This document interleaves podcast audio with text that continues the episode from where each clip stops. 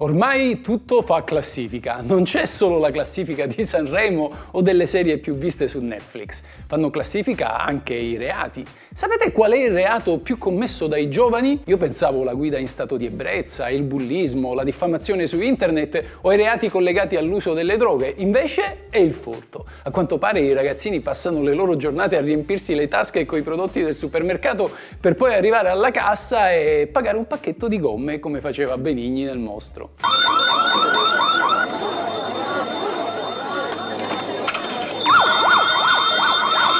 Ecco, Tornando alle classifiche, c'è anche quella delle 7 truffe più famose quando compri online. E siccome per una buona difesa devi sempre sapere come si muove il tuo nemico, ascoltate bene questo video perché così potrete evitare anche voi di rimanere fregati in questi stratagemmi. Sì, è vero, c'è poi la giustizia, la polizia, il tribunale, ma siccome non sempre funziona, ma soprattutto a tempi biblici, e per piccoli importi non conviene neanche alzarsi dal tavolo a denunciare, Ecco che allora prevenire è meglio che reprimere. Per prevenire queste e altre truffe iscrivetevi al canale e azionate la campanella degli avvisi. Oh, ogni volta che dico la parola campanella mi vengono in mente due canzoni. Regista, le puoi mettere? Vediamo nei commenti se sapete a quali gruppi si riferiscono. Ecco la prima.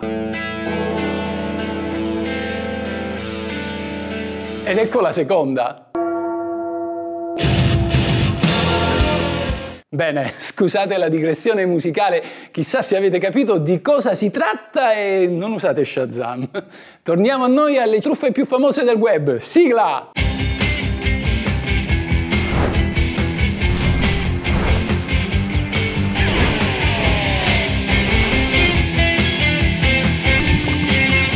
Questa è la legge! Quante volte abbiamo detto che il web è un far west? Ricordo quando è nato, se ti azzardavi a dire che c'era bisogno di una regolamentazione, tutti ti caricavano di insulti. Il web nasce libero e deve restare tale, ci volete imbavagliare, fascisti, e giù così, senza considerare poi che la rivoluzione mangia i suoi figli e i carnefici diventano facilmente vittime. A meno che non siate Anonymous. E così è stato. Anche gli smanettoni cadono nelle truffe e chi più di un avvocato lo sa. Bene, ora voglio dirvi una cosa. Il fatto che le truffe più famose che sto per esporvi sono conosciute e risapute non vuol dire che siano innocue. Al contrario, proliferano tuttora perché escono sempre nuove varianti, un po' come il Covid, che fanno sì che la gente ci caschi. Anche le truffe hanno le varianti, eh sì, la versione 2.0, 3.0 e così via.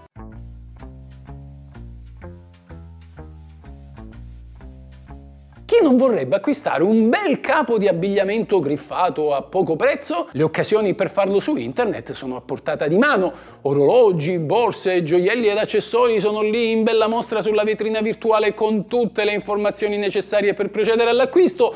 Basta un clic e l'ordine è completato. Chiaramente bisogna affrettarsi a comprare perché gli articoli disponibili rimasti sono pochi e l'offerta scade tra poche ore. Peccato però che il negozio online sia fasullo. Un sito fake, insomma, creato apposta per truffare i compratori e di questi ce ne sono molti su Instagram. Qui purtroppo è impossibile difendersi se non acquistando solo da catene note o dagli store più conosciuti. Il fatto di vedere la pubblicità di un e-commerce su un social network non vi mette al riparo. Anche i truffatori possono comprare la pubblicità. Quindi in questi casi la prima cosa che faccio di solito è cercare recensioni su internet e tanto più le recensioni recensioni sono ottime, tanto meno mi fido perché anche quelle si comprano. Mi fido più delle 3 stelle su 5 che non di 5 su 5. Comunque, più recensioni ci sono e meglio è. Due o tre mi danno il sospetto che siano state acquistate. Ora però vi dico una cosa che non tutti sapete. Se comprate un oggetto su un sito e questo non vi arriva perché il venditore magari ha finito la merce o non è in grado di soddisfare le vostre esigenze o perché il pacco si è perso, non potete denunciare. Si tratta infatti solo di un inadempimento contrattuale e come tale potete solo chiedere il rimborso dei soldi e se dimostrate di aver subito dei danni anche il risarcimento. Ma per fare questo dovete agire con una causa civile che vi costa tempo e denaro Se invece comprate un oggetto su un sito fake che vi dice di avere l'oggetto ma in realtà non ce l'ha, allora siete vittime di una truffa e potete denunciare il fatto alla polizia postale. In tal caso la giustizia farà il suo corso e voi non dovrete spendere un euro. Però se poi volete il risarcimento e il rimborso dovrete costituirvi parte civile nel processo penale e allora dovrete pagare un avvocato. Anche qui quindi la giustizia è a pagamento e tenete conto che per le indagini ci possono volere da sei mesi a un anno. Ecco che torniamo al discorso iniziale, prevenire è meglio che reprimere perché non sempre conviene rivolgersi alla giustizia. Nei casi peggiori i truffatori non si fermano lì a quell'unica operazione, ma quando carpiscono i dati bancari inseriti li usano per altre operazioni di prelievo non autorizzate, così prosciugano il conto corrente. Tutto questo avviene se non c'è un sistema di autenticazione a due fattori che avvisa l'intestatario del conto corrente con un piccolo messaggino sullo smartphone del fatto che c'è un addebito in corso e magari gli chiede l'autorizzazione. Quindi occorre blindare il proprio conto online con questo accorgimento che ormai quasi tutti gli istituti di credito propongono ai propri clienti.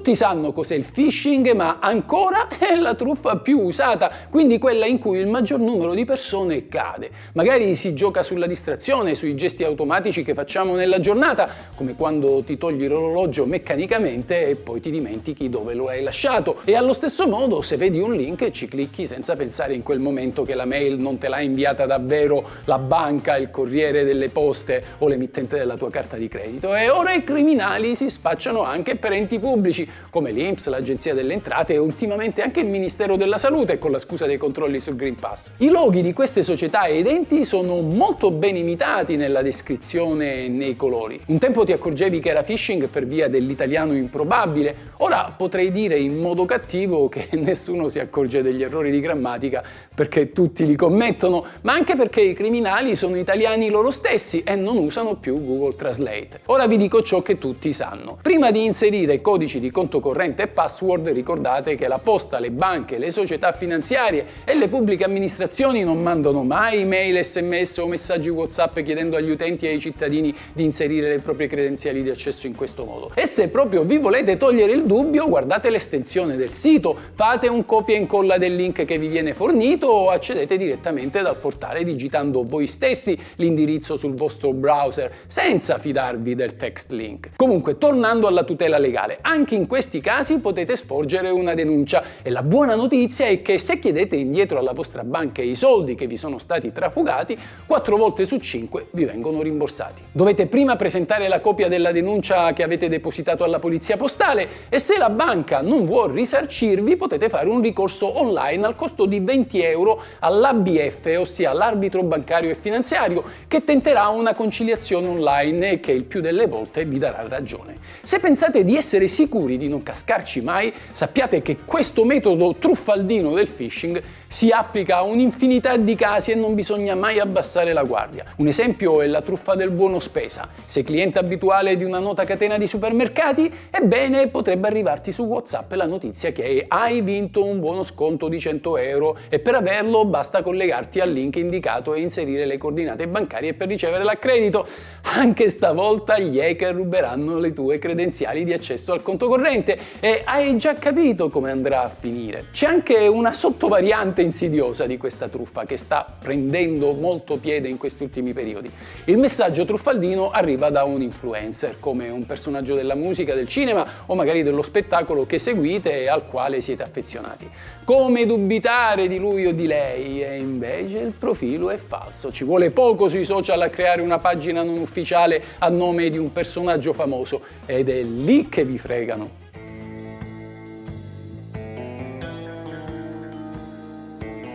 Avete mai ricevuto un'offerta di lavoro o di partecipazione a un casting a fronte del quale la prima cosa che vi viene chiesta insieme al curriculum è la copia del documento d'identità? A che serve? Vi sarete chiesti la fotocopia della carta d'identità? Ma ve lo dico io, ai furti d'identità, fa anche rima. I criminali informatici raccolgono le identità di molte persone e le copie dei relativi documenti per poi venderli o usarli loro stessi per aprire a nome vostro dei prestiti in banca o altri contratti, così poi vi trovate segnalati segnalati alla centrale rischi dei cattivi pagatori senza neanche sapere perché. Oppure i vostri documenti vengono usati per attivare un'utenza telefonica e fare delle telefonate con scopi criminali, in modo tale che se ci saranno intercettazioni ci andrete di mezzo voi, oddio non voglio mettervi ansia, ma è davvero così, succede. A questo punto, se ci siete cascati e avete già inviato i documenti di identità, vi do un consiglio. Fate una denuncia cautelativa e chiedete un nuovo originale della carta d'identità dicendo che quella precedente è stata rubata, così almeno le toglierete ogni valore.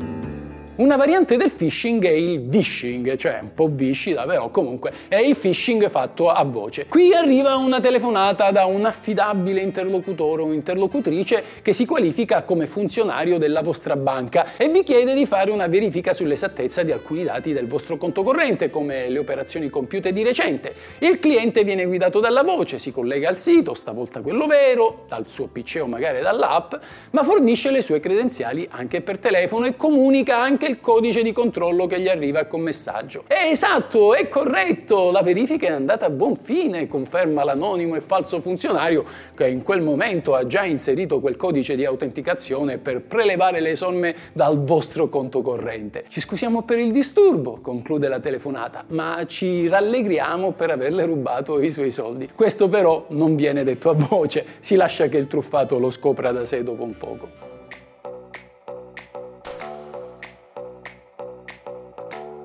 Un sì è impegnativo, un sì comporta delle conseguenze, un sì può essere per sempre, per tutta la vita. Non sto parlando del matrimonio, ma di una risposta molto più semplice. Se sei Mario Rossi e qualcuno ti telefona chiedendoti Buongiorno, parlo con il signor Mario Rossi, tu senza pensarci sopra risponderai sì e lo farai istintivamente, ancora prima di chiedere con chi stai parlando e di aver accertato la sua identità. Il tuo sì vocale pesa perché viene registrato. La voce è la tua, non puoi contestarlo, ma qualsiasi registrazione digitale può essere facilmente copiata e incollata ad altri brani, come quelli magari del consenso telefonico prestato per le più comuni operazioni commerciali, come l'acquisto di un abbonamento o l'attivazione di un servizio. Così il gioco è fatto, l'agente di vendita fraudolento farà apparire concluso il contratto, ovviamente senza rivelarlo in quel momento all'interlocutore telefonico che poi a breve riceverà la prima bolletta da pagare o l'addebito in conto. Di solito si tratta di operatori di call center che lavorano per società partner di aziende molto note, come i fornitori di luce, gas e servizi di telefonia, ma chi paga siete voi. La regola base per difendersi da questa frequentissima truffa è molto semplice, mai dire sì per telefono quando non si sa con chi si sta parlando. Io rispondo così, eh, con chi parlo? Oppure chi lo cerca? Oppure eccomi? Oppure mi dica? Ma mai sì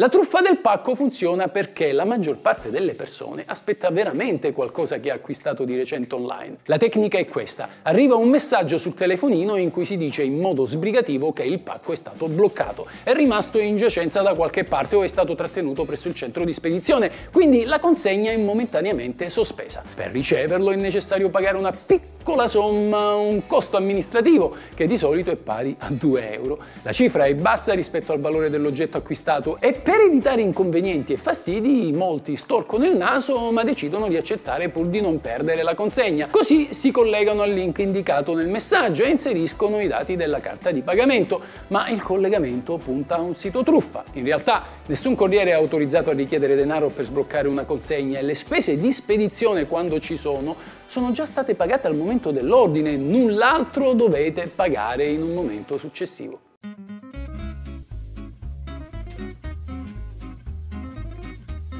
Oh, questa è una delle mie preferite perché mi fa sempre un po' ridere. La truffa del falso principe nigeriano, comunque straniero, esiste da prima che nascesse internet. All'epoca avveniva con lettere, oggi via email o su WhatsApp, ma il contenuto del messaggio è sempre lo stesso. Un sedicente nobile africano dice di aver ereditato o vinto un grosso patrimonio in soldi liquidi, ma è in difficoltà perché non riesce a sbloccarlo a causa delle leggi del suo paese. Così chiede aiuto a uno sconosciuto, proprio a te, guarda caso caso, che fortuna, sei il prescelto, il fortunato. Ti basta mettere a disposizione il tuo conto corrente italiano senza fare nient'altro e in cambio del favore riceverai come ricompensa una percentuale dell'eredità o della vincita. Attenzione perché in questi casi si tratta il più delle volte di denaro frutto di precedenti crimini e quindi potrete essere denunciati per ricettazione. È capitato anche alla legge per tutti, il mio sito. Ci è arrivata una donazione di svariate migliaia di euro senza che noi chiedessimo nulla. L'IBAN era noto per chi voleva fare le donazioni. In cambio di ciò, chi ci aveva fatto il bonifico voleva che noi bonificassimo a nostra volta una parte di questo denaro su un altro conto corrente. Insomma, un'opera di riciclaggio del denaro sporco. Cosa abbiamo fatto? Siamo andati alla polizia postale che ci ha chiesto di bloccare la somma e così è finita che non abbiamo rischiato nulla. Amici, se vi arriva un'offerta di questo tipo, ricordate che se è anche vero che la fortuna bacia gli audaci, la procura ammanetta i coglioni. Questa è la legge.